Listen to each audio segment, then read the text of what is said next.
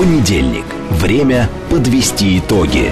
Главный редактор радиостанции «Говорит Москва» Роман Бабаян вместе с вами обсудит и проанализирует главные события прошедшей недели, их причины и последствия. Вспомним, что было, узнаем, что будет. Авторская программа Романа Бабаяна. Программа предназначена для лиц старше 16 лет. В столице России, Москве, 18 часов 6 минут. Это радио «Говорит Москва». Я Роман Бабаян, главный редактор радиостанции. Добрый вечер всем.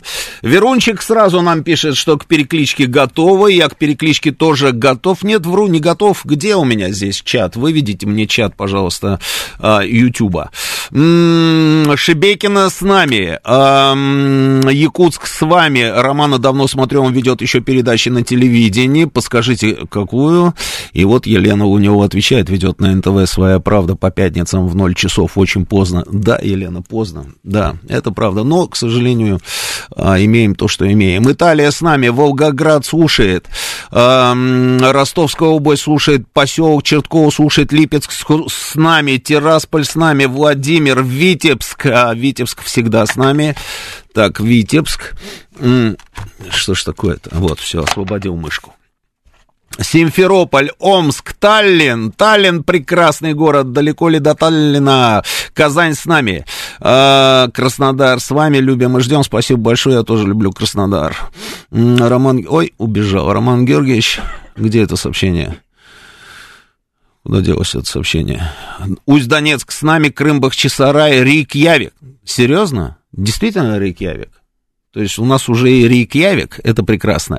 А, Екатеринбург, Таджикистан, Греция вас любит. А, Брянск на связи. Биберева, Уганск, Тверь, Москва, Сокольники, Янакиево, ДНР. Был я в Янакиево, да, с Янковичем туда прилетал в 2004 году, не бейте меня.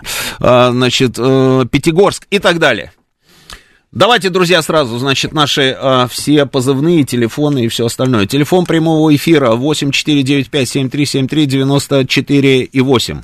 Телефон для ваших смс-ок плюс 7 925 4 восьмерки 94 и 8. Работает наш телеграм-канал, говорит МСК-бот. А здесь же идет трансляция нашей программы. Трансляция продолжается еще и на нашей э, странице ВКонтакте. И пока еще на Ютубе она тоже идет. И Евгений Варкунов нам сейчас скажет, 700. сколько человек смотрит. 700 уже. 700 человек не уже а пока еще, пока еще, пока еще 700 человек. Подключайте, подключайте. Лиски, Воронежская область, Сочи, а, это да, это прекрасно, Сочи, это хорошо, да. Бронницы, Рига, Белгород, Лос-Анджелес, а, Узбекистан, это ну, просто замечательно. Замечательно, друзья. Подключайтесь, подключайтесь. Значит, а, работать будем сегодня, как обычно. В начале такой дайджест основных событий, потом на некоторых из них останавливаемся, обмениваемся мнениями. А, я вначале выскажу все, что я думаю по этому поводу, а потом вы мне скажете, в чем я прав или не прав. Керчь, Нижний Новгород, э, Болгария, Балашиха, Гондурас. Ну, это вот, ладно, Михаил Мишустин, да. Ой, давно я вас не видел, да. Вы были хоть, хоть один раз, хоть когда-нибудь в этом самом Гондурасе. Ну, не были же. Итак, в Катаре открылся чемпионат мира по футболу, в котором, к сожалению, российская сборная не участвует. А, ну, вот продолжается матч. И что-то я вот как вот посмотрю а, на табло, и сразу портится настроение. Но, к сожалению, на мой взгляд, ожидаемый результат, да, 6-1, да, на данный момент. 6-1 а, эти вот нехорошие выигрывают у Ирана. Даже не буду говорить, кто эти нехорошие. Ну, в общем, выигрывают у Ирана. Я их не люблю, я их никогда не любил. Вообще вся вот эта вот история с английским футболом, это точно не мое. А, не люблю Англию. Люблю латиноамериканский футбол. Если конкретно люблю Бразилию. А, если вылетает Бразилия, начинаю болеть за Аргентину. Вылетает Аргентина, начинаю болеть за Чили. Вылетает Чили, начинаю болеть за Перу. Если Перу вылетает, потом Венесуэла. Если Венесуэла вылетает, то Колумбия. А вчера болел за Эквадор. Вчера болел за Эквадор, и нормально Эквадор так выступил. Молодец. А если вылетают все латиноамериканские команды, я тут же начинаю болеть за сборную Италии. Если вылетает Италия, и такое тоже бы. Но я начинаю переключаться, ну так, знаете, уже, как говорится, да, использую то, что под рукой, не ищи себе другое. Я начинаю тогда, ну, думаю, ну, давай за Португалию поболею, да. Вылетают эти кривоногие португальцы, и я потом начинаю болеть за испанцев. Есть с испанцами какой-нибудь пердемонокль. Я уже вообще ни за кого не болею, потому что остаются всегда а, Франция, Германия, а, и вот эти вот нехорошие, которые сейчас 6-1, да, а я ни тех, ни других, ни третьих не люблю. К французам относился еще более-менее ничего, когда играл Потини, Тигана, помните, да, Жорес, Боси, вот эти вот все ребята, да. А, сейчас я их а, не люблю, вот, но я не сейчас, я их с 98 -го года не люблю, потому что я помню, я полетел в командировку, а, прилетаю, а пока я летел, случился вот этот финальный матч чемпионата мира. И я летел, значит, я прилетаю, и первое, что я спрашиваю у водителя такси, в машину, которую, ну, я сажусь в машину, и у него спрашиваю, ну, ну, ну, счет какой, счет, счет, счет, Франция, Бразилия. Он говорит, 3-1 наши выиграли. Я говорю, ваши это кто? Напрягся, я говорю, кто это ваш? Он говорит, конечно, Франция, и все.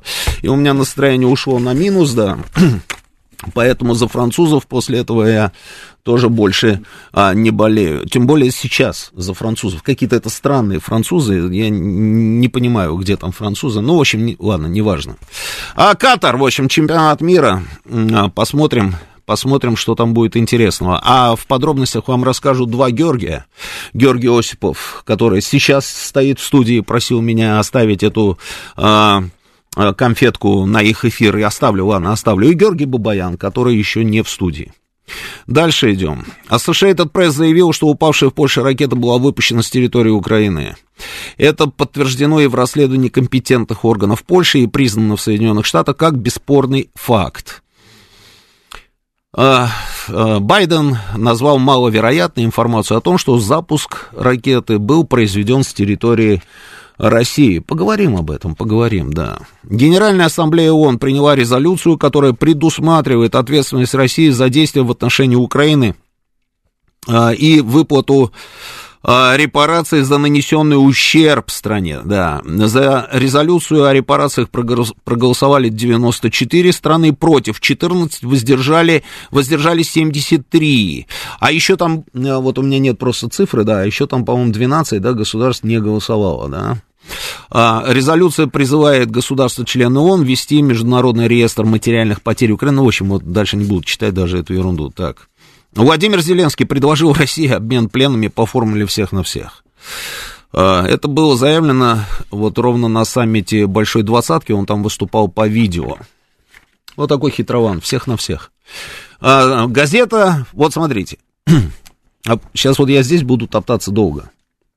Газета «Нью-Йорк Таймс» заявила, что сумела подтвердить подлинность видеозаписи с убийством сдавшихся в плен российских военных. Издание сравнило кадры из видео со спутниковыми снимками, пришло к выводу, что видео было снято в Макеевке под Сватово.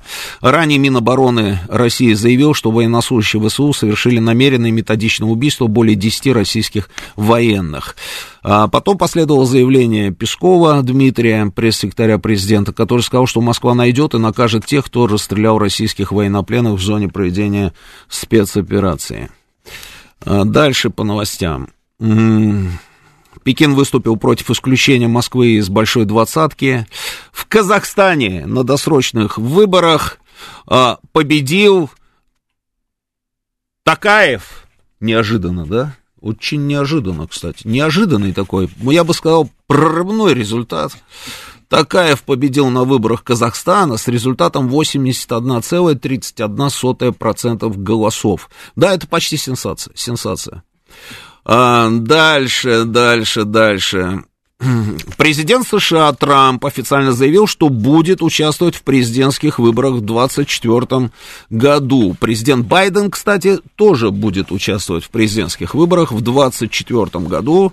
На этой неделе его поздравляли, да, Байдена? Сколько-то там, ну, ну исполнилось, много, ну, 80, да, по-моему, 80. Об этом тоже поговорим. Дальше. Высшее китайское руководство э, заявило, а, значит, американцам, что для Китая красной линией в отношениях между странами станет вмешательство в дела Китая со стороны США по вопросу статуса Тайваня. Россия вошла в тройку лидеров стран Европы по числу полученных виз в Соединенные Штаты. Ну, это действительно новость меня удивила. Наши получили больше виз даже, чем украинцы, которым, по-моему, сейчас визы вообще не нужны никуда. Да, они куда хотят, туда и едут. В общем, весь мир у их ног называется. М-м, наши получили больше, да, и получают эти визы наши граждане в Казахстане и в Армении. В Совете Федерации предложили заморозить активы, вот это культурная новость из области культуры. В Совете Федерации предложили заморозить активы покинувших Россию 9 миллиардеров. Речь идет о тех, кто уехал из нашей страны после начала военной операции на Украине. Автор идей, глава комитета Совета Федерации по экономике Андрей Кутепов. И он пояснил, что на фоне того, как страны Запада арестовывают активы российских миллиардеров, стоит применить аналогичные меры и у нас. Он призвал также рассмотреть вопрос о поступлении дивидендов и других выплат, причитающихся покинувшим страну страну предпринимателей на целевой счет для финансирования военной операции, а также рекомендовал направить замороженные в России средства иностранных инвесторов из недружественных государств на ремонт Крымского моста, дорог и коммунальной инфраструктуры в зоне спецоперации. Культурная, хорошая, интеллигентная новость. Мне очень понравилась. Боюсь, без продолжения почему-то. Ну ладно. А, ну и снижение в кризис спроса на жилье в новостройках и деловой активности в целом. Это вот, собственно, новости. Теперь новости сегодняшнего дня. А, эксперты МАГАТЭ направили отчет по обстрелам Запорожской атомной а, станции в штаб-квартиру агентства. Специалисты ознакомились с местами попадания снарядов вооруженных сил Украины на территории атомной электростанции. И вот здесь я, а, если честно, сразу полез а, на ленты информационных агентств, потому что мне показалось, что а, новость какая-то очень странная. Она странная. Почему она странная? Потому что я вот, вот, вот вот, вот формулировка, смотрите. Специалисты МАГАТЭ ознакомились с местами попадания снарядов вооруженных сил Украины на территории атомной электростанции. Ну и, естественно, когда я залез на ленты информационных агентств, я, конечно же, не увидел там ничего в исполнении э, экспертов МАГАТЭ по поводу снарядов вооруженных сил Украины. Ничего подобного в их отчете нет. А, а по поводу снарядов говорил, конечно же, не какой-то эксперт МАГАТЭ, а говорил советник генерального гендиректора концерна Росэнергоатом Ренат Корча. Это вот он сказал про снаряды вооруженных сил Украины. Ну вот, как говорится, что и требовалось доказать. А, МАГАТЭ действительно отработали, работают, продолжают работать. Они действительно там что-то фиксируют, они действительно, наверное, что-то фотографируют. А, они, наверное, разговаривают там с гендиректором, а, станции, может быть, советником нашего, вот, а, собственно, гендиректора Росатома. Они, наверное, со всеми этими людьми разговаривают, но они в своих отчетах вообще никак не упоминают о том, кто стреляет по Запорожской атомной электростанции. Ну вот просто вообще никак. Вот гендиректор э, корпорации Росатом сообщил, что всю ночь проводились переговоры с МАГАТЭ по поводу сложившейся ситуации. За выходные, говорит он, не менее 30 прилетов. Бьют по хранилищу отработанного ядерного топлива, по спецкорпусу, по транспортной магистрали, повреждены резервные дизель-генераторы и так далее. И МАГАТЭ все это видит. Они прям там находятся. Они прям там находятся, они все это дело снимают, отправляют куда-то что-то. А потом у нас с вами на арену выходит Рафаэль Гросси. Это вот самый главный в этом самом МАГАТЭ. И начинает нам рассказывать. Много всего наговорил, значит. Вот МАГАТЭ, например, заявили, что не обнаружили на Украине следов изготовления грязной бомбы. Ну, кто бы сомневался. Мы об этом говорили же, да, что в тот самый, да и президент Путин об этом говорил на Валдайском форуме, он говорит, да мы знаем, что они сейчас там пытаются все быстренько так раз подчистить, а, и, естественно, МАГАТЭшники, говорит, приедут и расскажут нам, что они нигде ничего не увидели. Ну вот ровно так, видимо, и произошло.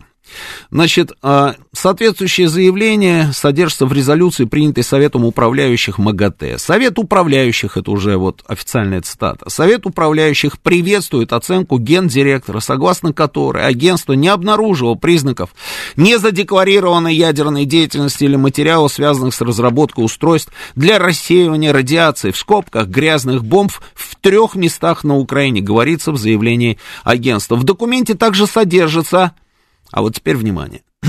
В документе также содержится призыв к России немедленно прекратить все действия на ядерных объектах Украины. Понимаете? Вот что делает а, МАГАТЭ. И вот основная цель вообще, собственно, их телодвижений. Все, что они делают, они делают ровно для этого, чтобы Россия немедленно прекратила все действия на ядерных объектах Украины. Россия из всех ядерных объектов Украины находится только на Запорожской атомной станции. Мы еще, собственно, контролировали, помните, совсем недавно Чернобыльскую АЭС. Сейчас мы Чернобыльскую АЭС не контролируем. У нас только Запорожская атомная станция. И мы-то оттуда должны уйти вот ровно для этого, собственно, и делаются все эти заявления. Именно для этого и работает миссия МАГАТЭ. Все находится там. ВСУ обстреляли на атомной станции спецкорпус номер 2, где хранится свежее отработавшее ядерное топливо. Это Корча делает заявление.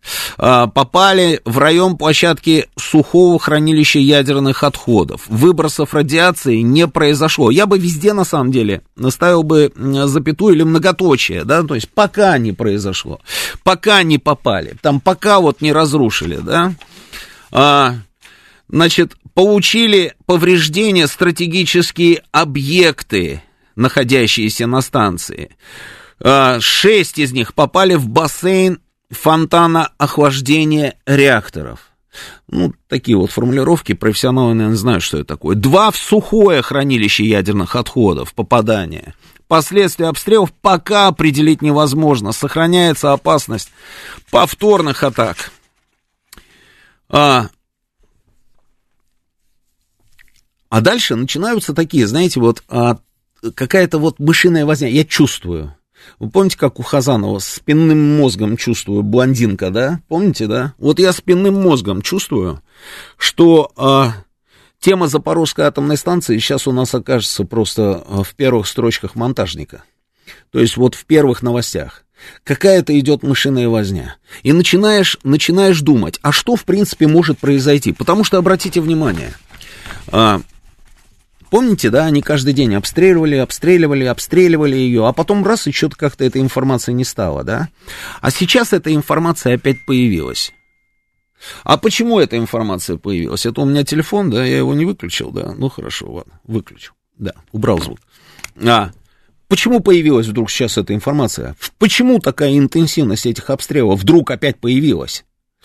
А, то, что они там хотят, ну, я имею в виду Украину, да, то, что они хотят эту станцию там вернуть, там, это, это все понятно. Мы там видели там периодически эти сообщения о том, что десант какой-то они там в, куда-то отправляют, еще что-то, какие-то ДРГ там бегали, там, это мы все видели. Но таких обстрелов не было уже достаточно давно. И тут опять идут эти самые обстрелы. Рафаэль Гросси, а, человек из Аргентины, Аргентина хорошая страна, да, там серебра навалом, там Месси, футбол, там все дела. А, он же еще и друг Папы Римского. И Папа Римский у нас тоже делал заявление, что он, конечно, там переживает, у него душа болит, там, да, вот, вот он наблюдает за всем за этим. Но, но вот как-то вот а, все-таки больше, наверное, душа болит за Украину. А по линии Папы Римского тоже идет определенное давление. На нас, я имею в виду, идет давление. Но цель, чтобы, они, они открыто об этом говорят, чтобы Россия прекратила какую-либо деятельность на Запорожской станции, правильно? И вот я чувствую, что вот идут какие-то вот эти вот все разговоры, а, и закончатся эти разговоры, наверное, с их точки зрения, должны тем, что мы должны уйти с Запорожской атомной электростанции. То есть мы ее должны передать под контроль Украине. Но у меня сразу возникает вопрос. Ну, во-первых, я отказываюсь в это верить. Я хочу, я хочу считать, что я, наверное, ошибаюсь. Что а, ошибаются многие из тех, кто, собственно, тоже что-то такое подозревает. Но, понимаете, просто вот если мы отбросим все, да, и начнем э, руководствоваться исключительно только логикой, да, обычной. Зачем наносить удары по объектам энергетической инфраструктуре Украины на протяжении достаточно долгого промежутка времени? Сколько мы уже бьем? С того момента, как случился их теракт с Крымским мостом. Мы бьем и бьем. Не могу сказать, что каждый день, но регулярно. Регулярно бьем по энергосистеме Украины. Тут начали бить уже и по газовой инфраструктуре. Мы видим все вот эти вот картинки там а, из Киева, когда он весь там в темноте, да. А, я тут видел замечательное видео а, торгового центра, как-то там он у них называется в Киеве. Ну, это просто Найдите, посмотрите, не пожалеете. Это никто из вас, я думаю, не видел торговый центр, так как было снято на этом самом видео. То есть какие-то тени привидения ходят там с фонариками мобильных телефонов, да, ну вот это вот торговый центр, и там много людей, да. Мы видели огромное количество там разных видео о том, как... Лайфхаки это называется, да, лайфхаки. О том, как вот мне присылает котовод э, такую штучку, да, вот черный квадрат, картина, да, и написано «Ночной Киев», С. Суровикин, масло, 2022 год. Да, смешно, да, но похоже, похоже. А, лайфхаки нам присылают.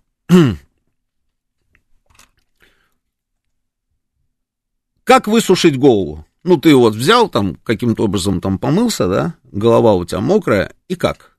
Оказывается, можно включить газовые вот эти комфорочки, да, и, и высушить голову. Я тем самым а, людям, которые думают, что они такие умные и что они что-то новое придумали, а, могу их, наверное, сейчас расстроить. Это совсем не лайфхак. Это уже такая старая ерунда, которая, я думаю, что каждый из нас в свое время там это проходил. Ну, наверное, Евгений Варкунов не проходил, но у него есть, э, да, просто проблемы, да, проблемы там. Ему не нужно сушить волосы. Или же как они готовят, а, там подогревают воду, или там что-то они там готовят, да, там штук 5-6 свечек таких, да, такая кастрюлька сверху стоит, да, и вот они подогревают воду на свечах. Это во многих городах Украины. То мы видели с вами заявление там Кличко о том, что из Киева могут вывести 3,5 миллиона человек. Они потом включили заднюю и сказали нет, но тем не менее проблема есть иначе бы об этом не говорили.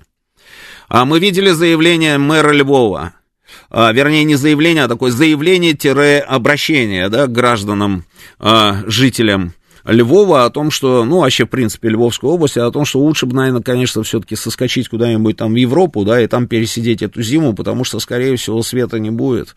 А, мы видели мы видели там неоднократные заявления различных энергетических начальников там украинских, а, и не только энергетических, там еще железные дороги, которые называются каким-то ужасным совершенно словом «укрзалезница», а, что они там тепловозы вытащили, там, да, поставили на рельсы из депо, вышли тепловозы, о том, что а, энергосистема, конечно, рухнет, но она, если рухнет, она не на, ненадолго рухнет, она рухнет, то потом мы через какое-то время там ее поднимем, но при этом они молчат по поводу того, что ну, они ее поднимут, но ее снова можно, как говорится, опустить, да, то есть она опять рухнет, и что будет потом? То есть эти проблемы есть.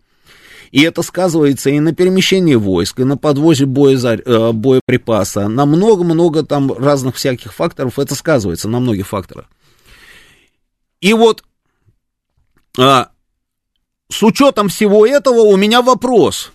Как же мы можем, в принципе, рассматривать вопрос передачи Запорожской станции в украинской стороне? Самый крупный энергообъект Украины мы можем отдать Украине.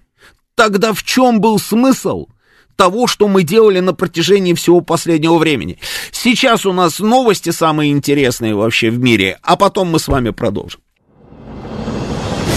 Понедельник. Время подвести итоги. Главный редактор радиостанции «Говорит Москва» Роман Бабаян вместе с вами обсудит и проанализирует главные события прошедшей недели, их причины и последствия. Вспомним, что было, узнаем, что будет. Авторская программа Романа Бабаяна. 18.36 э, в Москве. Продолжаем работать в прямом эфире. Это радио «Говорит Москва». Я Роман Бабаян. Телефон прямого эфира 8495-7373-94-8. Телефон нашего СМС-портала плюс 7 925 4 восьмерки 94,8. Работает наш телеграм-канал «Говорит МСК Бот». Здесь же продолжается трансляция нашей программы. Она продолжается и на нашей странице ВКонтакте. И пока еще на Ютубе она тоже продолжается. И уже нас сколько? 2700. 2700 человек. Отлично. Ну так вот.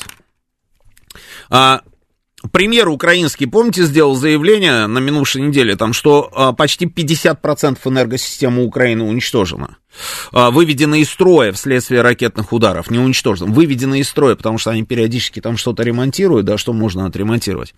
Ну так я повторяю свой вопрос. В чем тогда смысл всего этого? Но информации по поводу того, что именно эта тема сейчас по поводу передачи ЗАЭС, да, как говорится, под контроль Украине может оказаться главной, она просто вот эта информация попадается мне все чаще и чаще в последние дни. Не хочу в это верить. Но активность, активность разных товарищей из МАГАТЭ, а, мне кажется, вот ровно про это. Ровно про это. Будем надеяться, что это а, мне только кажется. Как вообще все это работает? Вот должно что-то произойти, а потом должно произойти еще что-то, чтобы то, что произошло до того как, было забыто.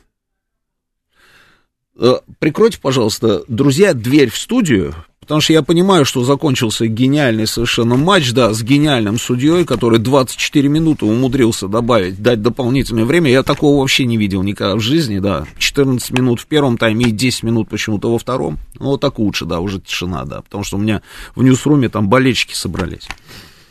А, и вот я подхожу, подхожу к теме очень-очень а, нехорошей, тяжелой. Это расстрел наших солдат. И у меня тоже вопросы. Вот у меня один вопрос, это Запорожская станция, да, вот я поставил вопрос. И сейчас я вот еще буду вопросы ставить. Значит, как развивалась эта ситуация?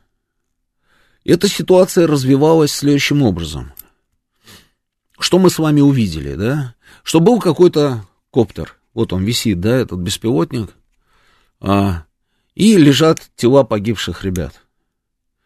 Кровь и видно, в каком месте, собственно, пулевые ранения, вот именно по лужам крови. Потом, через какое-то время, появились а, видеокадры. Не фотографии уже, а видеокадры. И на этих видеокадрах мы с вами увидели что? Мы с вами увидели, как м- сдаются наши ребята в плен. Сколько? 11 человек, да, их было? 11 человек сдаются в плен а, и нам показывают, значит, солдат ВСУ. На этом видео я увидел троих. Их было три. Один лежал, держал под прицелом, собственно, вот тот сарай или вот, вот эту постройку какую-то хозяйственную, откуда выходили. А двое были на ногах, и один еще умудрялся снимать, правильно? Правильно. И вот выходят, и потом раз вот эти вот выстрелы, все, и мы понимаем, что произошел самый настоящий расстрел. Пока мы с вами переваривали эту информацию, появились заявления от этих а, бесов. Значит, они вначале пытались, пытались каким-то образом все это дело, все это дело вообще убрать из информационного поля. Но когда они поняли, что вся эта картина уже расползлась, они начали нам рассказывать о том, что один из солдат вышел с оружием, а, и он, собственно, вот а, нарушил договоренность, а должен был выходить без оружия. И вот эти вот солдаты, значит, украинские, когда увидели, что он вышел с оружием, вынужденно открыли огонь, да, и вот случайно, да, не работает эта история. эта история не работает, потому что коптер, который висел, он же нам показал эту картинку. Они лежат ровно в том самом порядке и ровно так же вот лежат, как они а, укладывались, когда выходили, еще были живы и укладывались на землю. И у всех пулевые ранения в голове. То есть это был просто расстрел безоружных военнопленных уже, которые сдались. Но омбудсмен этот, который по правам человека, да, героический омбудсмен, а такой же, видимо, бес, с которым у нашего омбудсмена шикарные контакты, насколько я понимаю, она там периодически с ним, Москалькова я имею в виду, периодически с ним там что-то обсуждает, разговаривает, да, она же сама говорила, у меня с ним есть, есть связь там, да. Именно этот человек рассказывал нам о том, что а, ну вот там вот, вот случилась вот такая вот вещь, он вышел просто с оружием, и поэтому, значит, те, испугавшись, открыли огонь, и случайно там типа убили а, тех, которые лежали случайно, случайно, вот тех, которые лежали с руками там, этот самый, да, на затылке, вот их случайно убили именно в голову, стреляли в голову. Но что меня во всей этой ситуации еще просто, просто бесит? Ну, бесит. Вот называем вещи своими именами. Пошла информация, да? Ну, пошла, мы все вот это все увидели. А дальше, вот как я в, дайдж, в дайджесте, помните, я вам сказал, да, что, внимание, да, вот здесь вот, да, где эта новость, вот как она выглядела изначально. Вот, газета «Нью-Йорк Таймс» заявила, что сумела подтвердить подлинность видеозаписи с убийством сдавшихся в плен российских военных. Вот если вы сейчас забьете в поисковике газета «Нью-Йорк Таймс» заявила там и так далее, и так далее, подтвердила, то вы увидите, что с такими заявлениями, со ссылкой на эту газету «Нью-Йорк Таймс», ну, только ленивый у нас не выступил. У нас в Государственной Думе выступают и ссылаются на газету «Нью-Йорк Таймс». У нас в Совете Федерации выступают и опять на эту газету «Нью-Йорк Таймс». У нас все почему-то считают правильным, вот я вот этого никак не могу понять, считают правильным ссылаться на Нью-Йорк Таймс. Почему вы ссылаетесь на Нью-Йорк Таймс? У вас что, других источников не было? Вы сами не видите разве что произошло?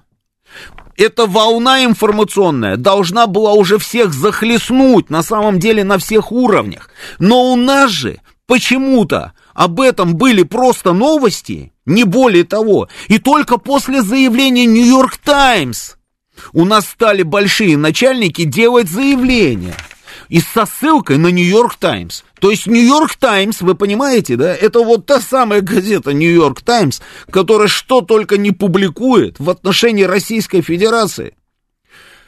Они, они уже, уже который месяц, да какой, который год, они просто уничтожают Российскую Федерацию в информационном плане. И тут вдруг мы берем и ссылаемся на Нью-Йорк Таймс. И как это выглядит со стороны? А выглядит со стороны это следующим образом, что есть вот такой вот, вот такое вот, знаете, истина в последней инстанции. Она такая сверкающая, она такая прозрачная, она как бриллиант, понимаете, да, вот бриллиант такой, да, вот, вот она, она вот здесь вот где-то вот над нами, над всеми, да. И это Нью-Йорк Таймс Наконец-то Нью-Йорк Таймс, вот этот, вот этот белый сагиб, он наконец-то сказал да, да, да, да, а мы подтверждаем, есть признаки военного преступления. Слушайте меня, бандерлоги, я подтверждаю, и вы можете теперь справедливо возмущаться.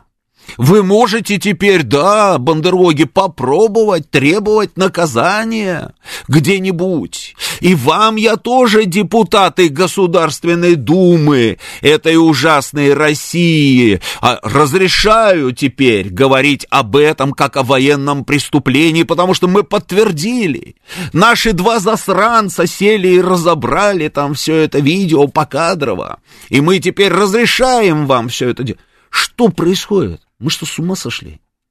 Не, ну честное слово, ну не противно самим, нет? Ну, есть же это, правильно? Я же не маньячу, да? А, я же не сумасшедший. Но это же бросается в глаза. Это значит, что завтра, ну, пример, вот давайте вот попробуем смоделировать ситуацию. Завтра Нью-Йорк Таймс расскажет о том, что генерал Суровикин на завтрак съел украинскую девочку, 11-летнюю. Просто разделал и съел. Нью-Йорк Таймс об этом напишет. Но вот этот хор, который со всех сторон, и слева, и справа, и с этой площади, и с другой площади, и с Дмитровки, это, там вот отовсюду, вот где все эти наши учреждения, которые нам рассказывают про Нью-Йорк Таймс, тогда они должны будут согласиться с тем, что наш генерал съел эту девочку на завтрак. Ну, потому что или истина в последней инстанции, или не истина в последней инстанции, или же источник, которому вы безоговорочно доверяете и поэтому ссылаетесь, будучи большими государственными деятелями. Или же это не источник, а инструмент информационной и психологической войны с российским государством, в котором вы работаете большим начальником. Вот скажите мне, я прав или я не прав? Но то невероятно, понимаете? И дальше, я слушаю дальше все эти заявления.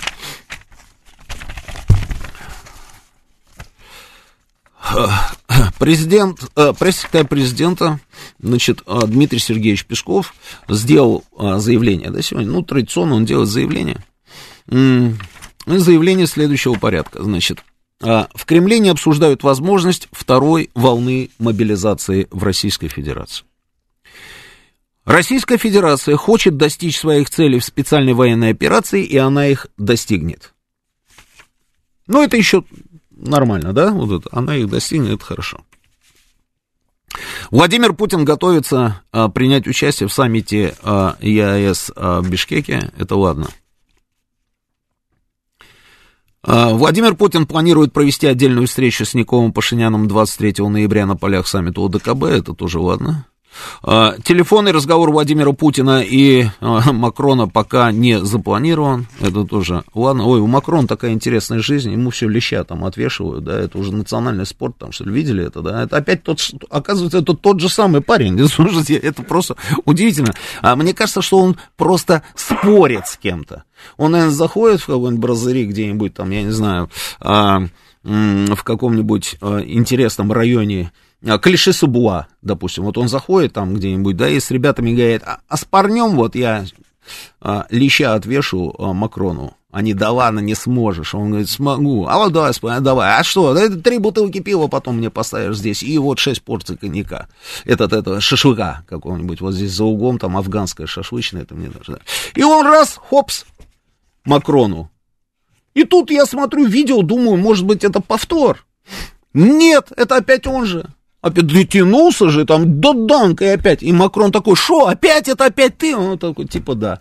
А, посмотрим, будет третья серия или нет. Ну, ладно, в общем, это Макрон, да. Значит, и вот дальше заявление. Дальше заявление. А, Россия сама будет заниматься поиском тех, кто расстрелял российских военнопленных. Они должны будут найдены и наказаны. А, заявление хорошее. Но у меня есть вопрос, и я сейчас его расшифрую что значит, когда у меня есть вопрос. И вот еще одно заявление, которое очень мне не понравилось. Смена власти в Киеве не цель спе- спецоперации. Что это сейчас было? Смена власти в Киеве не цель спецоперации. Как это не цель спецоперации, смена власти в Киеве? Я думал, что это одна из целей. Ну, это, мы как себе это представляем? А если мы представляем, то есть мы денацификация, демилитаризация а, и далее, да, при той же самой власти, что ли? То есть мы все это сделаем, а Зеленский у нас дальше будет, собственно, президентом Украины, что ли? Или вот этот Шмыгаль, Шмыгаль, э, Резников и вся вот эта вот шушера, бесы, они так и будут руководить Украиной? Или же, может быть, эта глубокая мысль означает следующее, что мы, когда все это сделаем, не будет Украины, а тогда да. Но тогда не нужно говорить про смену власти. Тогда можно было бы какую-то другую формулировку, а, собственно, придумать, да, что цели а, будут достигнуты, двоеточие, и напомнить. Когда я вижу формулировку «смена власти в Киеве», не цель спецоперации, я не знаю, как реагировать, я в растерянности. Может быть, просто неудачно вырванная из контекста какая-то фраза, но я просто вот от нее отталкиваюсь. Может быть, потому что я считаю, что, конечно, смена власти в Киеве и чем быстрее, тем лучше. И смена власти в Киеве возможно в том случае, когда мы сами будем в Киеве. И когда мы заставим этих вот мракобесов пойти на наши условия. Пока просто не вижу. Не вижу там как, что, пока вот идут, как говорится, бои местного значения. Помните, да? За которыми стоят судьбы, там погибшие, расстрелянные, пленные и так далее. Но бои местного значения. Ну как смена власти в Киеве не цель спецоперации? Я надеюсь, что это все-таки вырванная из контекста история. Ну хорошо. А, при этом, что я видел, да, до этого? Я видел, да, там, а, мы называли этот режим а, нацистским называли нацистским, да, то есть нацистский режим, да, мы называли этот режим террористическим, поддерживающим террористов. И так оно и есть, террористический режим, там, это кто у нас, МИД, да, по-моему, делал заявление, ну, кто только не делал заявление. А, террористический, нацистский режим, и потом не смена, этот самый, не цель спецоперации смена власти в Киеве. То есть Пусть этот нацистский, террористический а, режим убийц, наркоманов а, и земляных червяков, пускай продолжает, что ли, оставаться, что ли? Вот так это должно выглядеть. Наверное, нет. Но вопрос есть, согласись. Есть вопрос. Есть вопрос. А, идем дальше. Идем дальше. Россия должна сама будет заниматься поиском тех, кто расстрелял российских военнопленных, они должны будут найдены и наказаны, да. Вроде бы ничего, формулировка, вроде бы формулировка ничего. При этом мы понимаем, кого надо искать.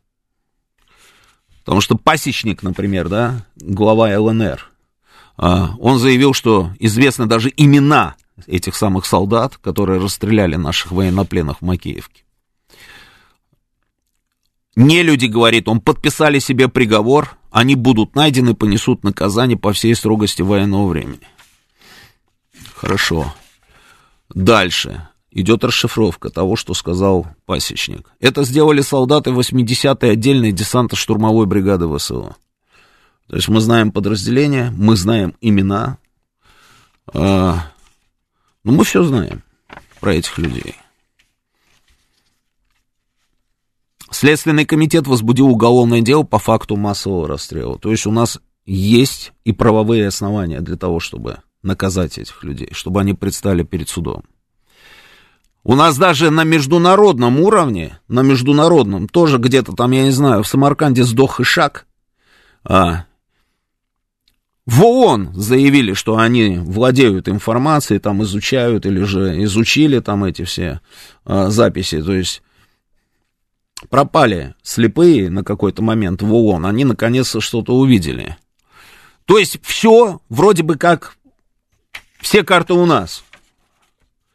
Но у меня еще один вопрос. Еще один вопрос. Ну, давайте попробуем немножко повспоминать. А, вот смотрите. Вы помните, как эти отморозки стреляли по ногам нашим пленным. Помните, да? Это была Харьковская область. Это были наши пленные, они вытащили из, из бусика, как они говорят, ненавижу эту просто формулировку. Я когда слышу бусик вместо микроавтобуса, я сразу понимаю, здравствуй, Украина. Здравствуй, сто процентов. Больше нигде я не слышал, чтобы говорили на микроавтобус бусик. Ну, у нас. Ты говоришь? А. Я слышал, да, у нас. Ну, это здравствуй, Украина, копни, и ты сразу поймешь, что это все оттуда идет, да. Бусик, они вытащили из бусика тогда наших пленных, да, и стреляли по ногам. Мы выяснили очень быстро, вот я иду прям по пунктно, какая это была воинская часть, а, что это было за подразделение. Мы выяснили, кто были эти люди. Фамилии этих людей мы тоже знаем. Там вот Немечев, вот этот вот, нацист а, из Харькова, а, второй там вот, вот они, на, мы с Тамарой ходим парой, да, вот они вдвоем там все время. Мы все про них знаем. Где они живут, где они зарегистрированы, я помню тоже все вот эти вот э, скрины, как говорится, да, там место жительства, ну, все знаем про этих людей. Я, наверное, упустил, но мы уже, наверное, их ликвидировали и наказали. Нет, да? Нет, нет. А почему? Почему? А, это где было? Это в Харьковской области было, да, в Рогане, да? Да, это было там. А, нет. Дальше идем. Вспоминаем, так просто вспоминаем дальше. Значит, вот это вот. Как ее? Волк ее, да, фамилия? Которая убила Дарью Дугину. Мы же про нее все знаем. Где? Что? Мы знаем даже, какой размер ноги у нее. Мы все знаем. А какие машины она предпочитает, где она живет, где она находится, как, что, зачем, почему. Мы, мы все знаем. Мы сегодня, Мос, Мосгорсуд, по-моему, сегодня да, подтвердил вот эти вот все наши там приговоры там по поводу того, что это она, да, возбуждение уголовного дела, да, правомощность это называется. Мы про нее знаем. Наверное, я опять упустил, да? То есть мы ее нашли где-то. Не нашли, не нашли. А, когда мы говорим, что... Сейчас прям вот формулировку. Россия сама будет заниматься поиском тех, кто расстрелял российских военнопленных, они должны найдены быть и наказаны. А что мы имеем в виду? Я хочу расшифровки. Я хочу расшифровки. Меня устроит любой вариант, честное слово, но я хочу четко понимать, и не только я, вообще весь российский народ, он хочет четко понимать, а как это будет выглядеть?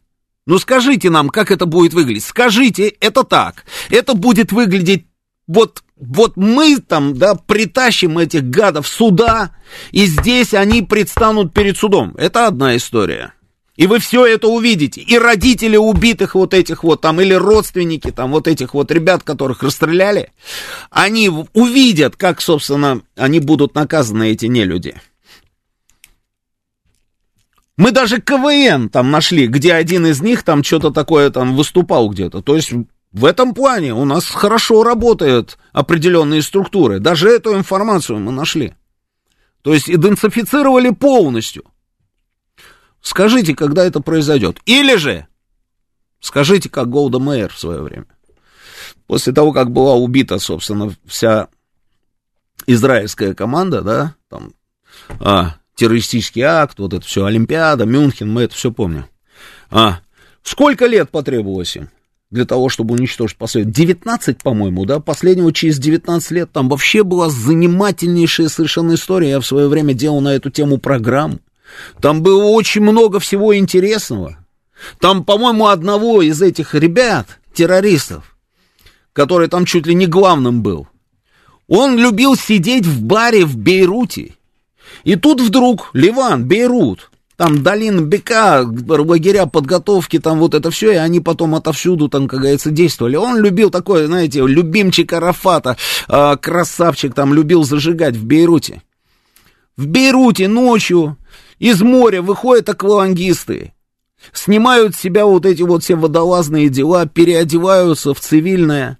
Один из них надевает красное платье, блондинка, парик, косметика, все, и заходит просто с ног сшибающая красавица в бар, в котором сидит этот самый парень. Расчет был на то, что он клюнет, и он клюнул. Он ее пригласил, этот самый, в общем, его убили. Убили, и они ушли, точно так же, как пришли эта группа спецназа. Знаете, кто был вот этот чувак, который был блондинкой в красном платье? Ихуд Барак. В свое время он был премьер-министром Израиля. Ну, 19 лет. Инженер там этот, у которого взорвали телефон, когда ему позвонили, позвали его к телефону, он подошел прямо в лагере подготовки боевиков, и телефон взорвался, да? Уничтожили. Ну скажите, мы это сделаем обязательно. Вот, вот 20 лет потребуется, сделаем через 20 лет. Но желательно, конечно, побыстрее, потому что иначе все это уходит в воздух, а тема остается. Мы сейчас послушаем новости, потом продолжим. Понедельник. Время подвести итоги. Главный редактор радиостанции «Говорит Москва» Роман Бабаян вместе с вами обсудит и проанализирует главные события прошедшей недели, их причины и последствия. Вспомним, что было, узнаем, что будет. Авторская программа Романа Бабаяна. Программа предназначена для лиц старше 16 лет. 19.07 в Москве. Это радио «Говорит Москва». Я Роман Бабаян. Продолжаем работать в прямом эфире. Телефон прямого эфира 8495-7373-94,8. Телефон для ваших смс-ок а, плюс 7 925 4 восьмерки 94,8. Работает телеграм-канал «Говорит МСК Бот». Продолжается трансляция на нашем э, телеграм-канале, в нашем телеграм-канале, э, на нашей странице ВКонтакте и на Ютьюбе нас уже сколько? Пока 3500. еще. 3500? Ну, мало, друзья, давайте, давайте, потому что, ну, вижу вашу географию вот эту вот, да, знаете, Молдавия с нами, Беларусь, Минск с нами, эм, Иордания с нами, прекрасная Иордания, давно я там не был, да. Иордания с нами, Оренбург, Иркутск, Питер, э, Ташкент, э, город Хлебный, ну, Барселона с нами. Давайте, давайте, друзья, давайте. Ну так вот, я продолжаю. Просто, а, просто говорить это не, не те моменты, когда можно просто ограничиться какими-то громкими заявлениями, я так думаю. Мы требуем справедливого наказания. Ну, мы требуем его. Притащите хотя бы одного сюда. Потому что бесконечные обещания о том, что мы найдем и накажем, и при этом мы потом не видим, собственно, вот этих людей наказанных, это не очень хорошо. Я бы сказал, это очень плохо. У нас что, нет никаких ликвидаторов? Куда они делись? Они у нас есть, я уверен. Да, ликвидаторы, так и назывались. Вспоминаем Судоплатова. Уроженец какого региона был он? Памятник там ему сейчас хотят поставить. Но тащите сюда хоть кого-нибудь. Ну, одного, хоть за какие-нибудь преступления. Хоть там в Харьковской области, хоть, хоть здесь в Москве, хоть сейчас там, собственно, вот то, что мы наблюдали там а, в Макеевке. Ну, надо это сделать обязательно. Это обязательно надо сделать и со, со стратегической точки зрения. Не побоюсь этого слова. И с точки зрения поднятия духа это тоже надо сделать. А плюс ко всему это справедливо.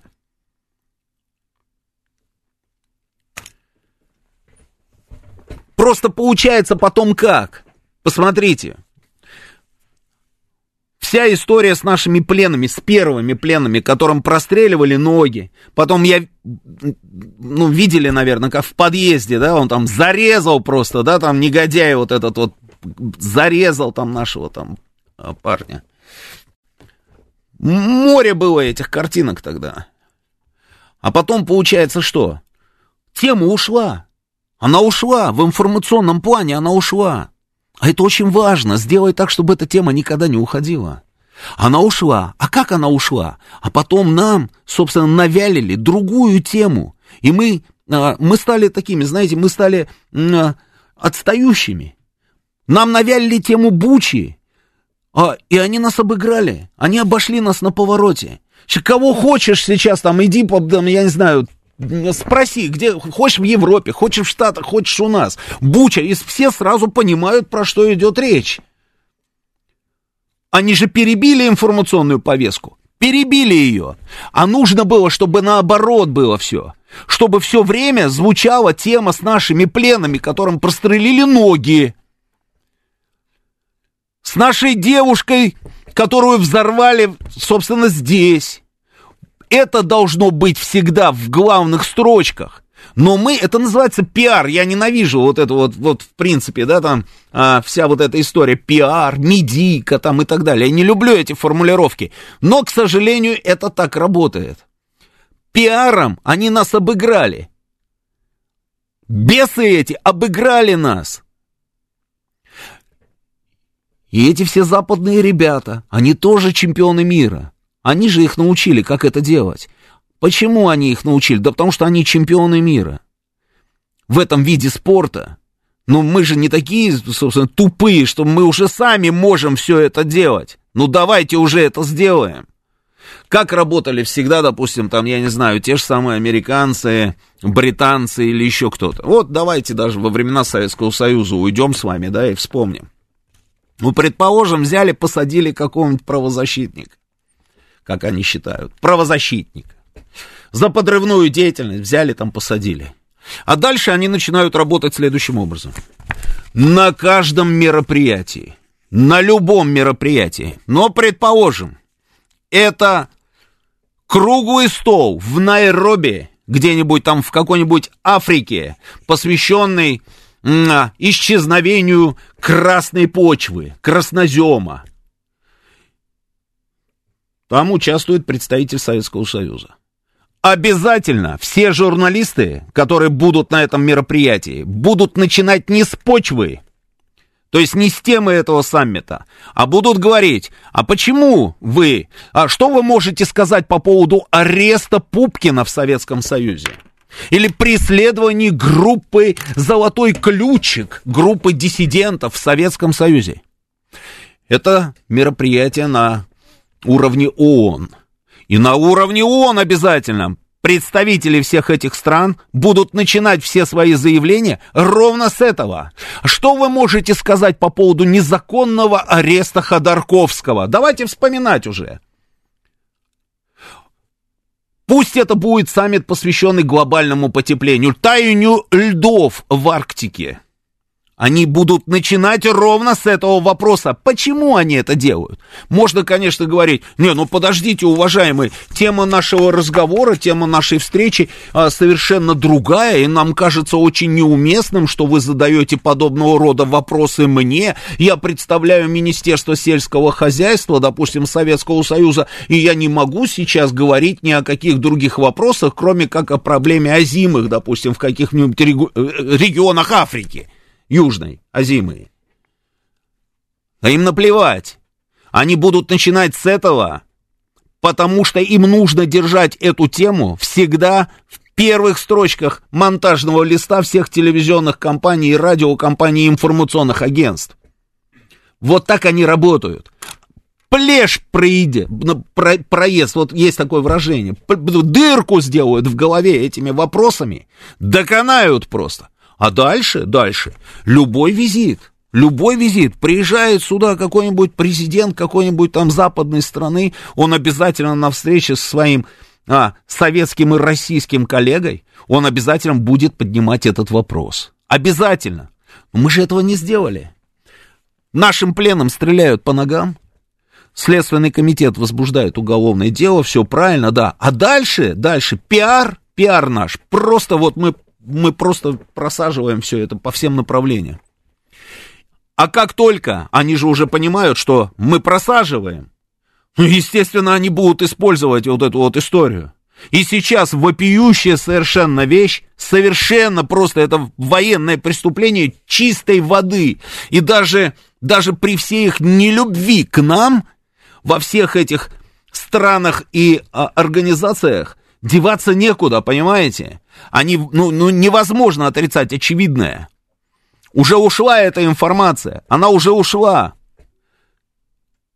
Но даже сейчас, сейчас, зная о том, что мы не можем держать в информационной повестке это номером один, они нас могут опять обыграть. И опять уйдет это куда-то. И вместо этого придет какая-нибудь вторая буча. Или еще какой-нибудь инцидент. Вспоминаем наш с вами разговор по поводу Запорожской атомной станции. Что-нибудь. И вот произойдет метод замещения в информационном медийном пространстве. И все. И все. Это так не должно быть. Если у нас нет людей, которые могут это сделать, ну дайте это сделать тогда профессионалам, которые знают, как это делать, и могут это делать. И мы сделаем, дайте нам тогда, ну, просто дайте команду, и мы сделаем. Но нет. И вот это вот все, вот это все, а, соответственно, и портит нам с вами настроение. Разве не так?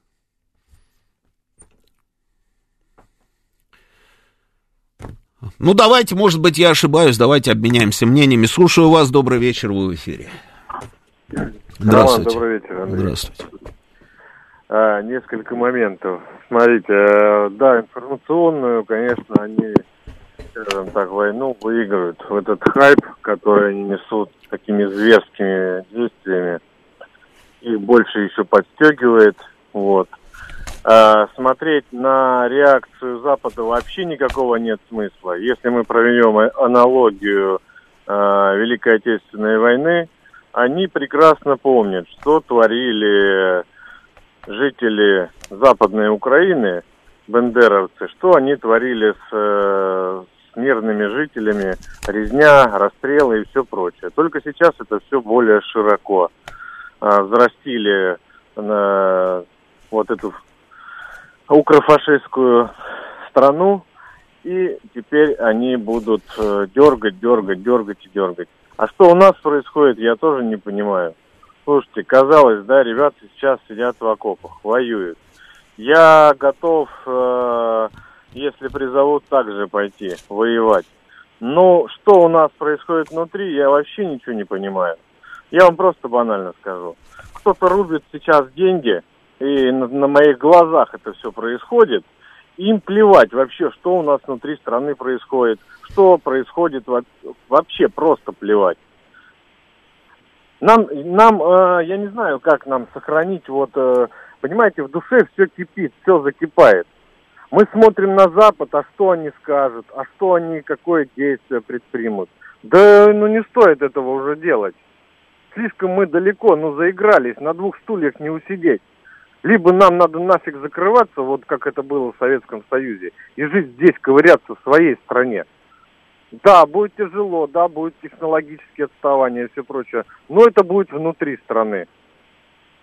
Либо вот это вот э, туда-сюда, этого не будет. Мы как по течению, вот как листочек э, с дерева упали и не, не знаем, куда нас несет. Эта война э, с высокотехнологическими этими вооружениями, она, ну, я не знаю, она может быть бесконечной. Спасибо. Спасибо. А война никакая бесконечным быть не может. Она не может быть бесконечной по определению. А, она когда-нибудь обязательно закончится. Другое дело, чем и как. И с каким результатом.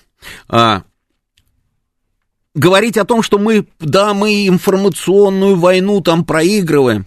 Слушайте, ну, а, это все, на что мы способны? Говорить о том, что мы там что-то проигрываем?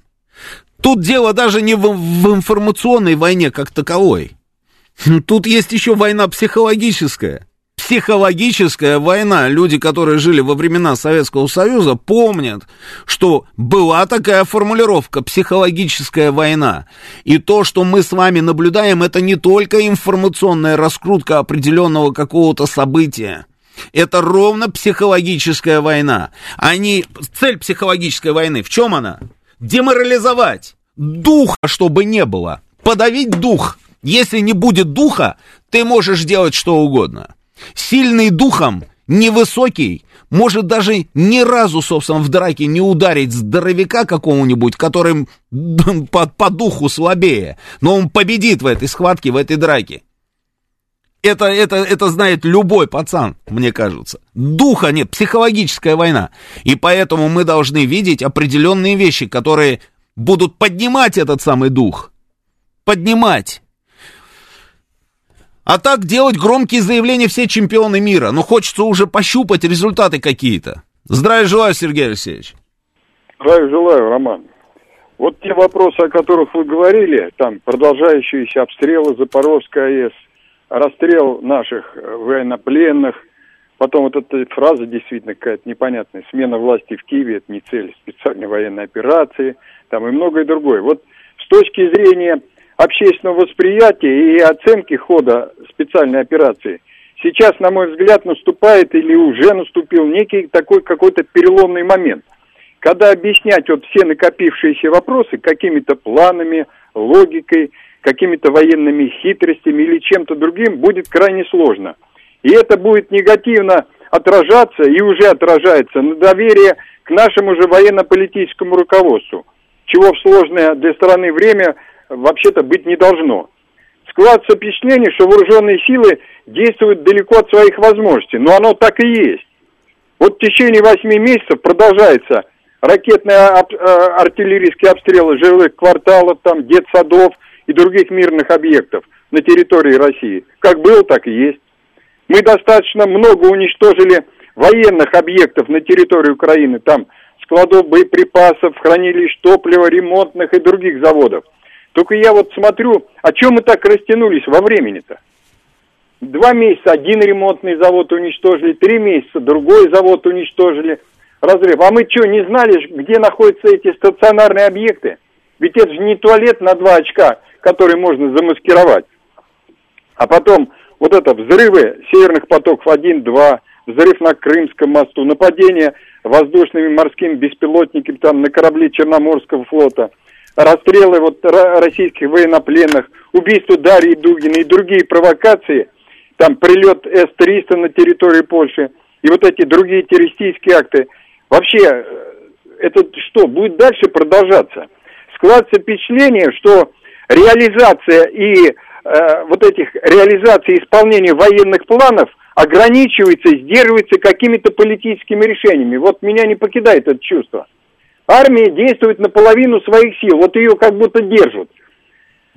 Понять вот это вот очень сложно. А вот поймет ли в будущем народ, обоснованно это или нет?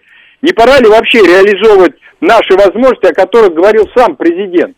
Что мы вот это еще не сделали, вот это... Слушайте, ну пора что-то делать. Или мы будем зиновать и декабрь держать всю армию там, в этой самой, в обороне.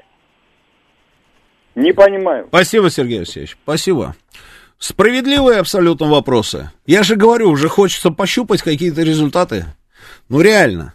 Хочется уже действительно что-то такое увидеть. Ну, потому что за громкими фразами должны быть хоть какие-то скромные, но дела. Слушаю вас, добрый вечер. А, добрый вечер, Роман Георгиевич. А, Владислав меня зовут. Вы знаете, сдается мне, что планы-то поменялись по ходу этой операции. И теперь, а, наверное, мы эту Украину хотим как гирю к ногам всего Запада и тоже Америки.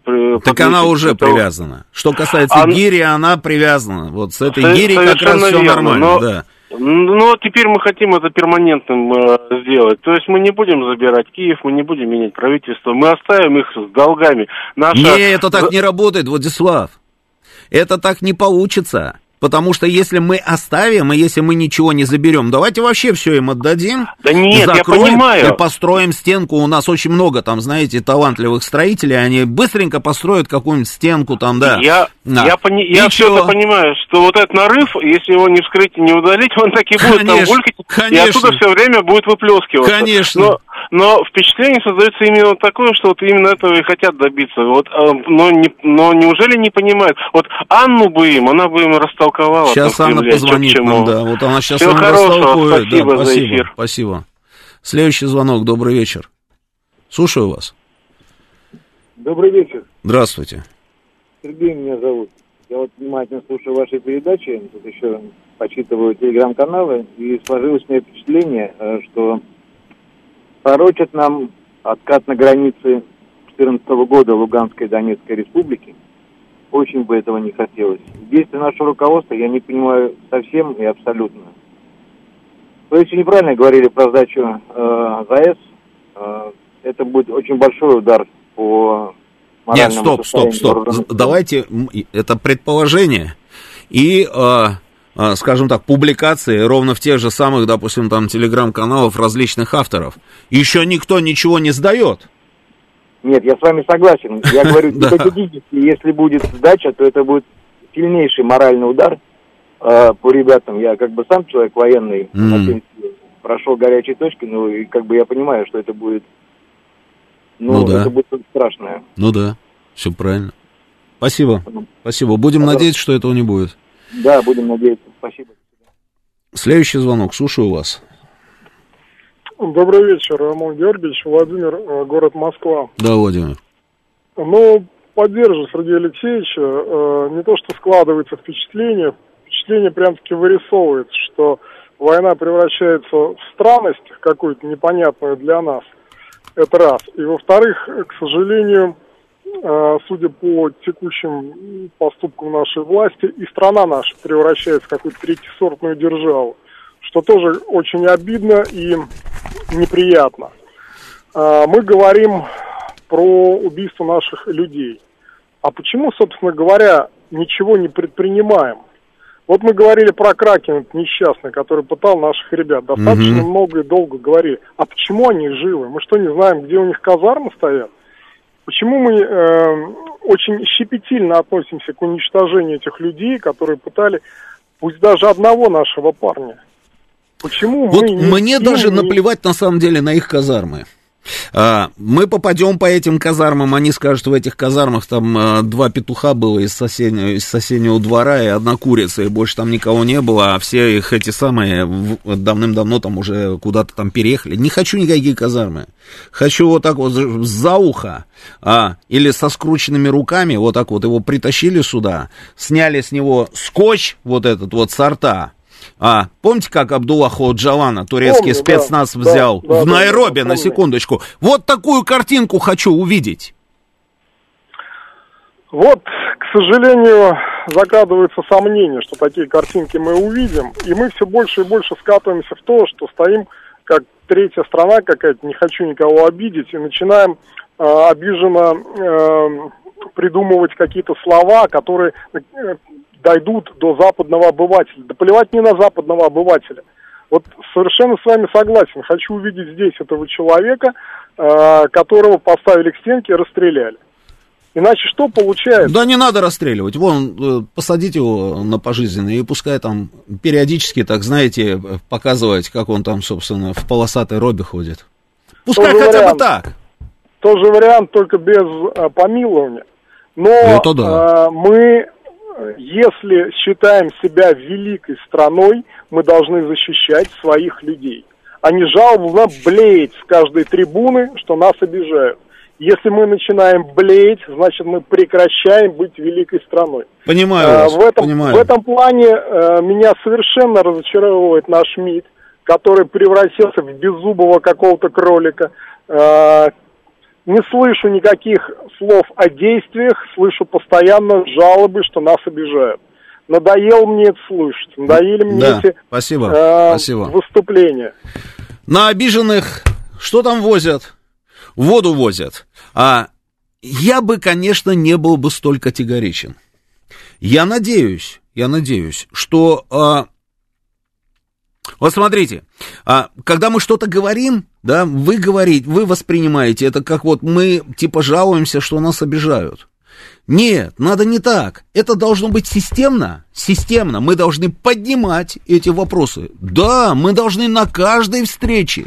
Саммит Большой Двадцатки, замечательно. Э, саммитом Евразийского Союза, замечательно. Потому что там везде есть их журналисты. Э, это там, я не знаю, визит там кого-нибудь там куда-то, хорошо. Поехали на чемпионат мира там в Катар, да, там кто-то поехал. И там тоже нужно все время говорить про то, что эти расстреляли наших пленных. Но при этом, типа, мы не жалуемся и обижаем. Нет, мы говорим об этом, требуем, чтобы были они наказаны. И мы таким образом вам всем хотим сказать, что если вы сейчас не примете каких-то там, допустим, мер или шагов, или Украина, что нам их не выдаст, там и так далее, и так далее, мы сами их возьмем, будем судить, они понесут заслуженное наказание. И через небольшой промежуток времени мы должны это подтвердить делом конкретно. И вот тогда совершенно другое будет отношение к тому, что мы говорим. И никто не будет воспринимать наше заявление как жалобы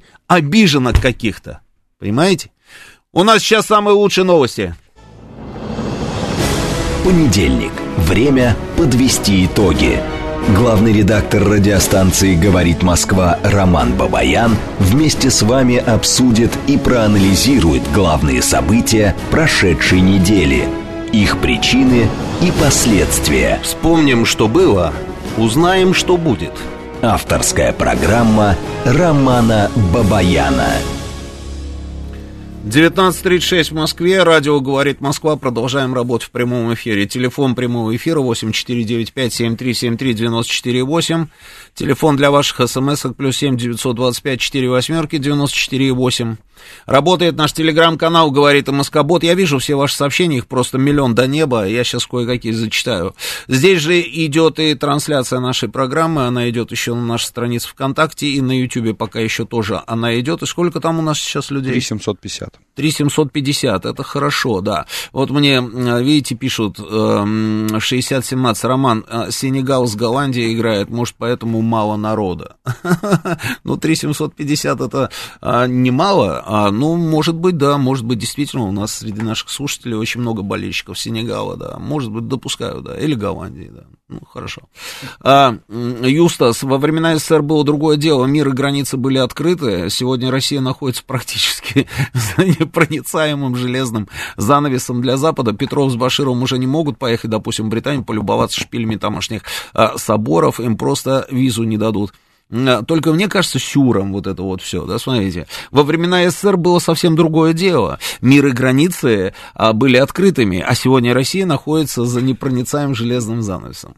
Но, Юстас, я вас успокою, я вас успокою, я думаю, что этим людям визы не нужны. Очень многие уже давным-давно а, там, где надо, а, ну и так далее. Да, не будем, не будем на эту тему, да, не будем глубоко копать. А, Роман Георгиевич, добрый вечер. 0086. Невозможно выиграть матч, не выйдя на поле. Так и тут. Как можно выиграть на информационном поле, если из-за боязни правды не пускают? Просто не пускают для примера, как Трампа, как и в нашем случае, Илья 86. Да много этой правды как раз, Илья 86. Какую правду кто не пускает? Если бы не было бы этой правды, мы бы с вами, собственно, пребывали бы в прекрасном настроении и абсолютно, как говорится, порхали по жизни, ничем не озабоченные а мы, наоборот, видите, не очень хорошем настроении и беспокоимся о том, что день грядущий нам готовит. Слушаю вас, добрый вечер. Добрый вечер, Здравствуйте. Николай. Да, здравствуйте. Ой, ну, тяжко, конечно. Тяжело вздохнули. Я думаю, что можно ставить точку и расходимся. Нет, нет, нет. Долбить, долбить и долбить. И ну, да. нести с лица земли. Здесь, здесь за наших десятерых ребят. Да, вот, а первое, кто это, это сделал первое. заявление, что за каждого из да наших лампочки, там... Да, там... Киев с лица земли, первое. Так. Соловьева вчера смотрел. А, так, ну, так, ну, так. вот от, говорят, вы там диванные генералы, сидите на диване, звоните, ничего не понимаете. У Соловьева генерал-лейтенант в отставке ничего не понимает, что происходит. Это второе. Ну, Те, Гурулев вы имеете говорят, в виду, да? Что... То есть вопрос а? продолж... Гурулев, да? Вы про него? Э, я, ну, да, я, да. я извиняюсь, я извиняюсь. Да, да, я да. не помню. Но, это Но генерал-лейтенант, поставьте, да, да, высокий пожилой мужчина такой, да, да, да. он ничего не понимает. Да. Он отслужил. Теперь вопрос третий. Нехороший вопрос очень. Мы пошли туда. Мы оттуда ушли, они пришли к нам, на нашу территорию, и над нами издеваются. Это как? Понять. Это вообще понять нельзя. Только мы взяли территорию, у нас ее тут же отобрали. Ну, ребята, не, не, генералы, не, вы... Не, не, у нас никто не а... отобрал. Ну как? Тут... Каждый день обстреливают тут территории совсем все наши. интересно, мы ее сами отдали. Я про это молчу, не надо соль. А, не буду, все, молчу, молчу, молчу. Да, нашу территорию, наши Донбасс, Луганск каждый день обстреливают мирные люди гибнут каждый день. Но если это происходит, не надо народ нервировать, вы хоть не говорите по, по телевизору это. Скобеева говорит постоянно. Против нас воюют 54 страны мира. Я сегодня согласен. Но 8 месяцев назад против нас была одна Украина. О чем думали, ребята? Ну вот уже больше ничего не буду говорить, потому что нету сил. Все, спасибо. Понял. Нужны действия, понял. действия, действия, действия нужны. И народ да, поймет но, да, да, Путина, да. Не, не Суровикина, да. не Шойгу. Я про, них сказать ничего не могу э, плохо сказать. Но, Владимир Владимирович, отдайте приказ пол Киева снести. И народ вас поддержит, чтобы это не стоило потом. Вас народ поддержит. Спасибо. Все, из, извиняюсь. Спасибо. Спасибо. Но мне кажется, на самом деле... А что-то мы готовим. Вот что мы готовим, не знаю, но что-то готовим. Вот смотрите, Ми-6, значит, это, есть такая вот история, Джеймс Бонд, помню, он Ми-6 же он был, да, или Ми, Ми какая-то другая, Ми-6, да, он был, да, ну вот. Вот он передал, значит, новые разведданные в офис президента Украины о том, что первые заводы по сборке беспилотников уже готовы в России и начали производство. А, по информации британской разведки, Кремль перевел под эти цели целые авиационные ракетные КБ, которые усовершенствуют иранские модели и налаживают собственные линейки производства. А, интересная информация. Это у них там. И у них там, знаете, у них тревога, свистать всех наверх. И они пишут, что, ой, ну, ну, ну, ешкин кот, скоро начнется такое, что нам мало не покажется. Это они там пишут. А плюс они еще там друг другу годки грызут. Этот, значит, на заужного, заужный, значит, на этого, этот туда, этот сюда и так далее, и так далее. А плюс ко всему мы с вами наблюдаем еще что? Мы наблюдаем еще какие-то переговоры, на которых Украины нет, но они про Украину. А Украины на этих переговорах нет. А, и всяческие заявления о том, что как-то вот что-то подустали мы, подустали, говорят. Вот смотрите, сейчас я так, так, так, так, так. Ну, неважно, вот своими словами, что западные общества устали от Украины. И это статьи, это статьи в Блумберге и в Политика, что а, Конечно, там в Киеве типа не могут этого не понимать, и поэтому им нужно обязательно что-то такое сделать для того, чтобы вернуть этот самый интерес. Пока этот интерес вернуть никак не получается. А при этом русские типа наращивают, наращивают группировку. Сейчас туда все-таки попадут, а, собственно, в боевые порядки российской группировки попадут те, которые были признаны по мобилизации, плюс новые системы вооружения, потому что они перестраивают всю систему экономики с учетом проблем, которые выявила так называемое СВО. Это я вам практически дословный текст, только что по памяти изобразил. И есть ощущение, что мы что-то такое им готовим, и они это тоже чувствуют, тоже чувствуют. Но нужно просто по, как-то, как-то побыстрее, что ли, я не знаю. Ну, хочется побыстрее, да, порешительнее, пожестче, что ли, да. А вот кто-то из вас написал, где э, самая известная фраза президента «будем мочить в сортире». Ну да, да, вот так вот за ухо с этими руками, там, со скотчем, вот сюда этих гадов, сюда их. Анна, вас все ждали, как ваши дела? Здравствуйте. Здравствуйте, спасибо, Роман Георгиевич. Ничего, слава богу, живы все. Роман Георгиевич, я вообще ничего не понимаю, что творится. Вот нашего министра иностранных дел не пустили в Польшу на заседание ОБСЕ. Я что-то не слышала. Наш, наш посол уже был отозван из Варшавы? Или, может быть, мы польского посла выкинули из Москвы? Да, это то, о чем мы с вами неделю назад, собственно, говорили. Я имею в виду со всеми слушателями.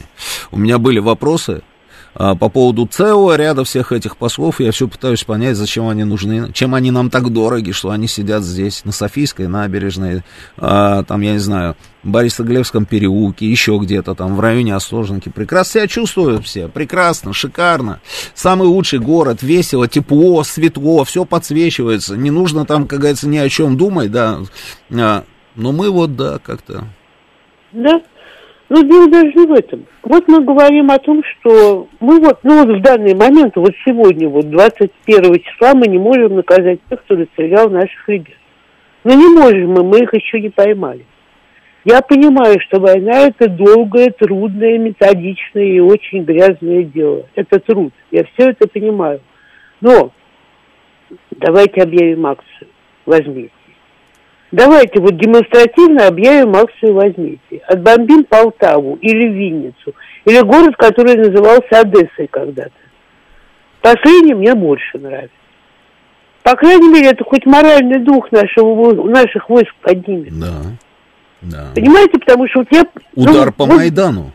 По Майдану, прям вот самый гадюшник, это туда его раз Девятое. и все.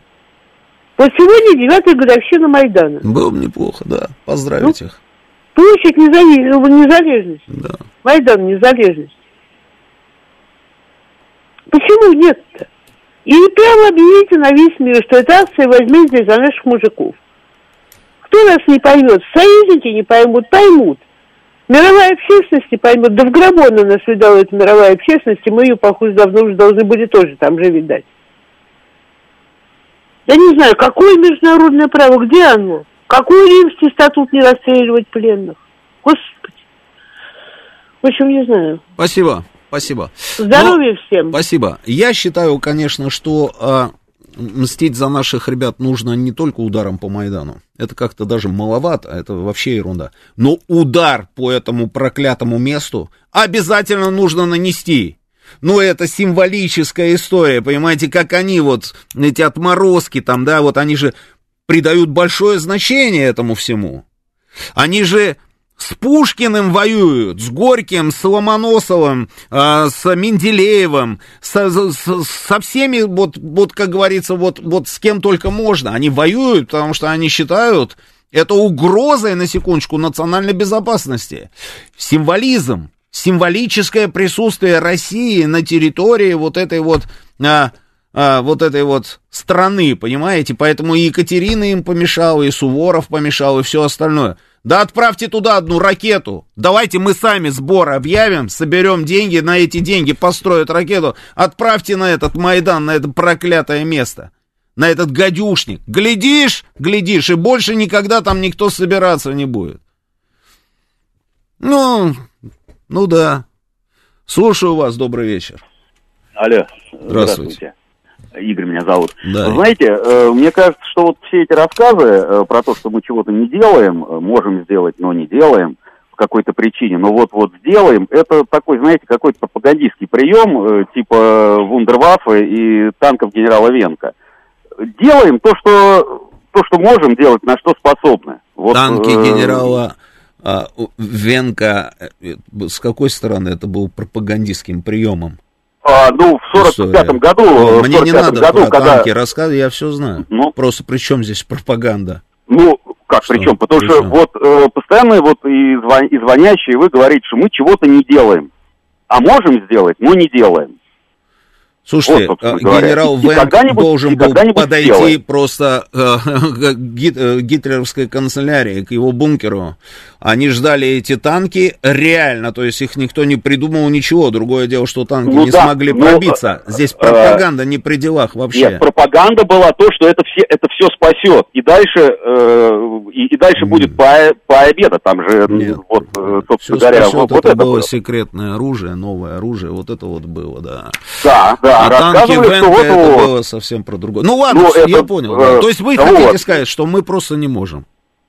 Просто не можем, конечно, потому что э, вы на все остальное же можно посмотреть, понимаете, с экономикой, ну вот 20 лет, э, ничего не создали, да? А почему здесь-то кто-то Почему считает, ничего не что... создали с экономикой? Мы так Ну, ничего что- не создали с экономикой, Смотрите, что э, по экономически сравнению- по- по проблем у нас как миром. раз с экономикой не Смотрите, очень много, на секундочку. по Я-то, я-то сравнению- смотрю, по сравнению по с чем? сравнению с остальным миром, по сравнению с остальным миром, потому что за эти там э, годы ка- как, какой-то Китай там вырос вдвое, там э, Казахстан вырос там на 50%.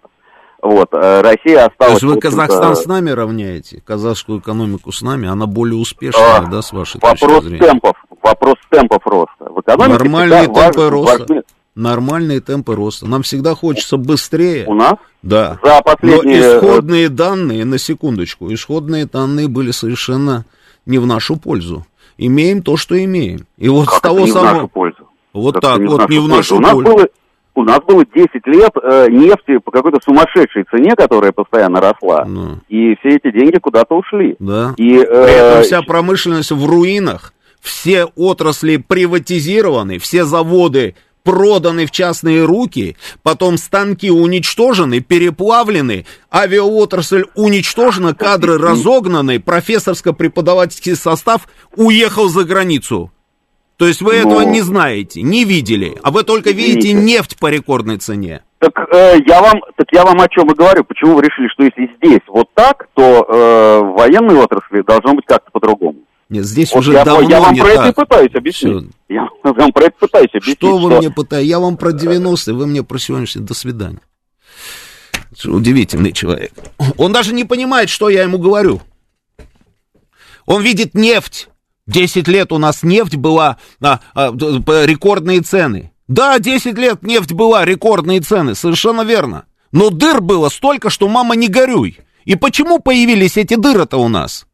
Почему мы получили то, что мы получили? И то, что у нас сейчас с экономикой, на секундочку, никого вот эта парадоксальная мысль не посещала, что мы все время пинали нашу экономику, и говорили, что самое слабое звено вообще в принципе это у нас экономика, говорили мы, а все остальное у нас как раз норм, нормуль. А в итоге мы получаем, что с экономикой-то как раз у нас очень даже неплохо. И это не мои заявления, это их заявления, они все понять не могут. Как же так получается-то, оказывается, ты посмотрите, и инфляция меньше, чем у них, и не рухнула, и доллар по 200 не стоит. И задушить не получается, потому что они по-прежнему продолжают все завозить. И, и, и с продуктами у них все нормально, голодных бунтов нету и, и не предвидится. Но нет же, понимаете, это вот, вот та самая вот история, вот это вот слушатель, который позвонил, я же его уже по голосу узнаю. Это человек, который только нам про нефть 10 лет а, по большой цене. А то, что его любимчики, вот эти вот, он же любит Ходорковского 100%, это же его, этот самый, это его люди. Навальный, Ходорковский, это вот все, вот он мне позвонил сейчас. Это сто процентов, это из этой оперы человек. Он просто по недоразумению еще здесь. Обычно они все герои Верхнего Варса, они уже должны в Белисе были где-нибудь сидеть на Лиселидзе. И оттуда мне сказки рассказывать. Казахскую экономику с нашей равняет. Китай, вспомнил, Китай.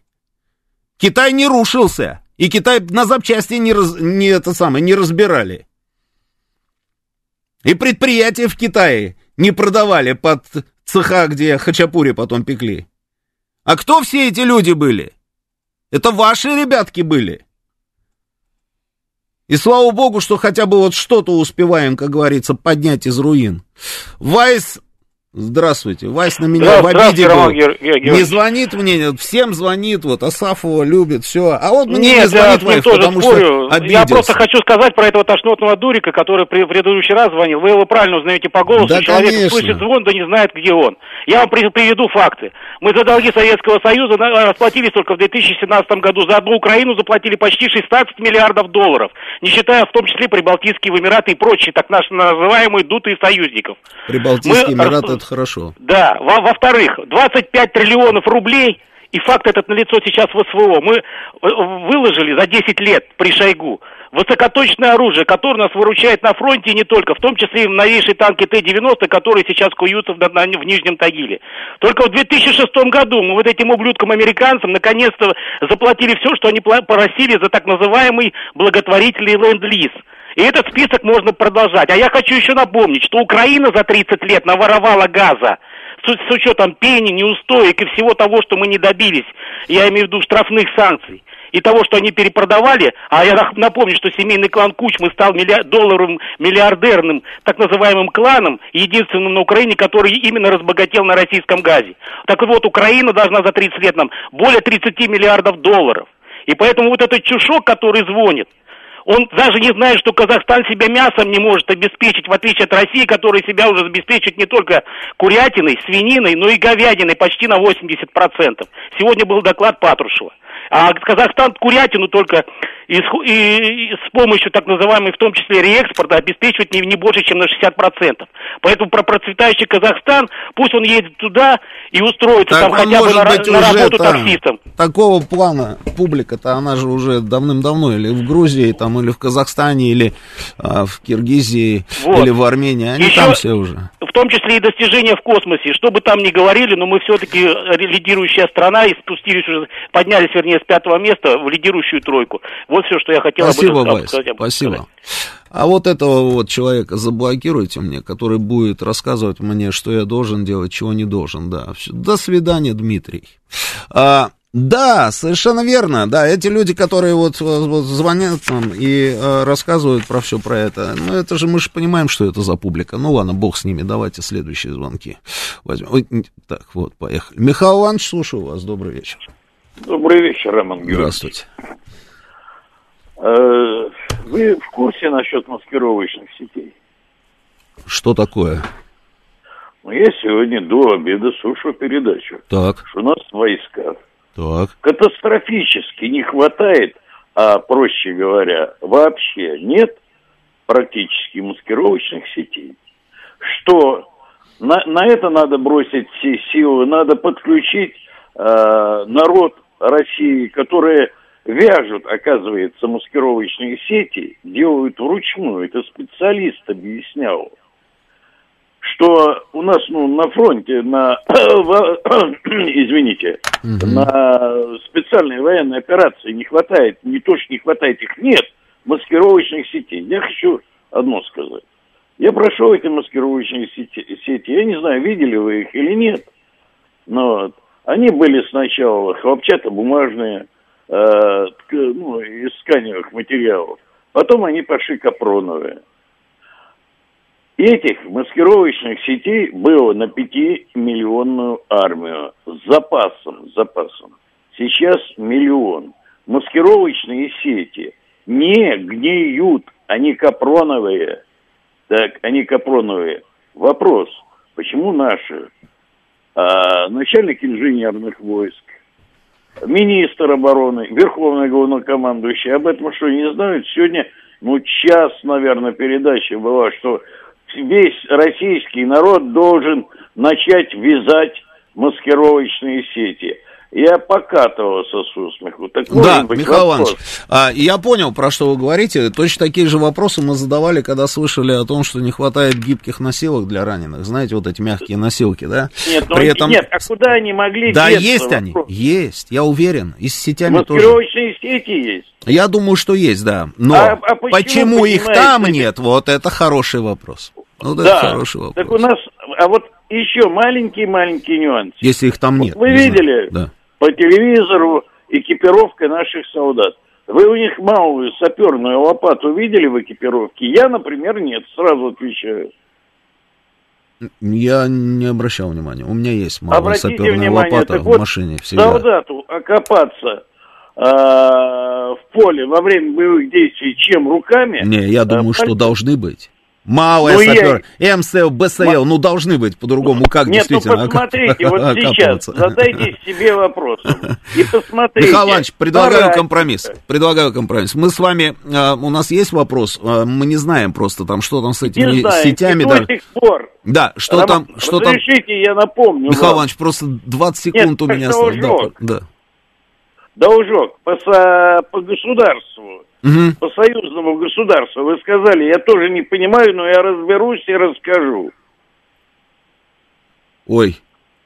Ой, не вот вспомнили? Нет, не вспомнил, Михаил Иванович. Я вам задавал вопрос. Ага. Роман Георгиевич, да. что у нас везде? У нас уже полгода говорят о каком-то мифическом союзном государстве.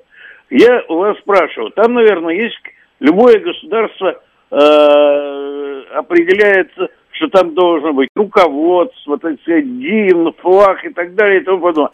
Что это за мифическое союзное государство? Я знаю, что союзное государство, Россия, Россия, Белоруссия, у нас есть дорожная карта, там 29 э, пунктов. Михаил Иванович, которые... у нас новости, при всем уважении. Ну, никак Но не вы могу. не забудете в следующий а раз. То, не забуду, а то мне выговор объявят, а и, и куда я потом О, с этим да. выговором, с занесением, да. Сейчас у нас самые лучшие новости, говорит Москва, что касается сетей а, и всего остального. Этот вопрос надо будет задать Александру Сладкову и Галиму Вергасову, которые выйдут через а, определенное время, значит, в эфир, ну, сегодня, да. А, они точно вам расскажут расскажут про это, про все и про саперные лопатки, да? А после меня и после новостей у нас будет Георгий Бабаян и Георгий Осипов расскажут все самое вкусное про чемпионат мира, а, поэтому будет интересно. Спасибо.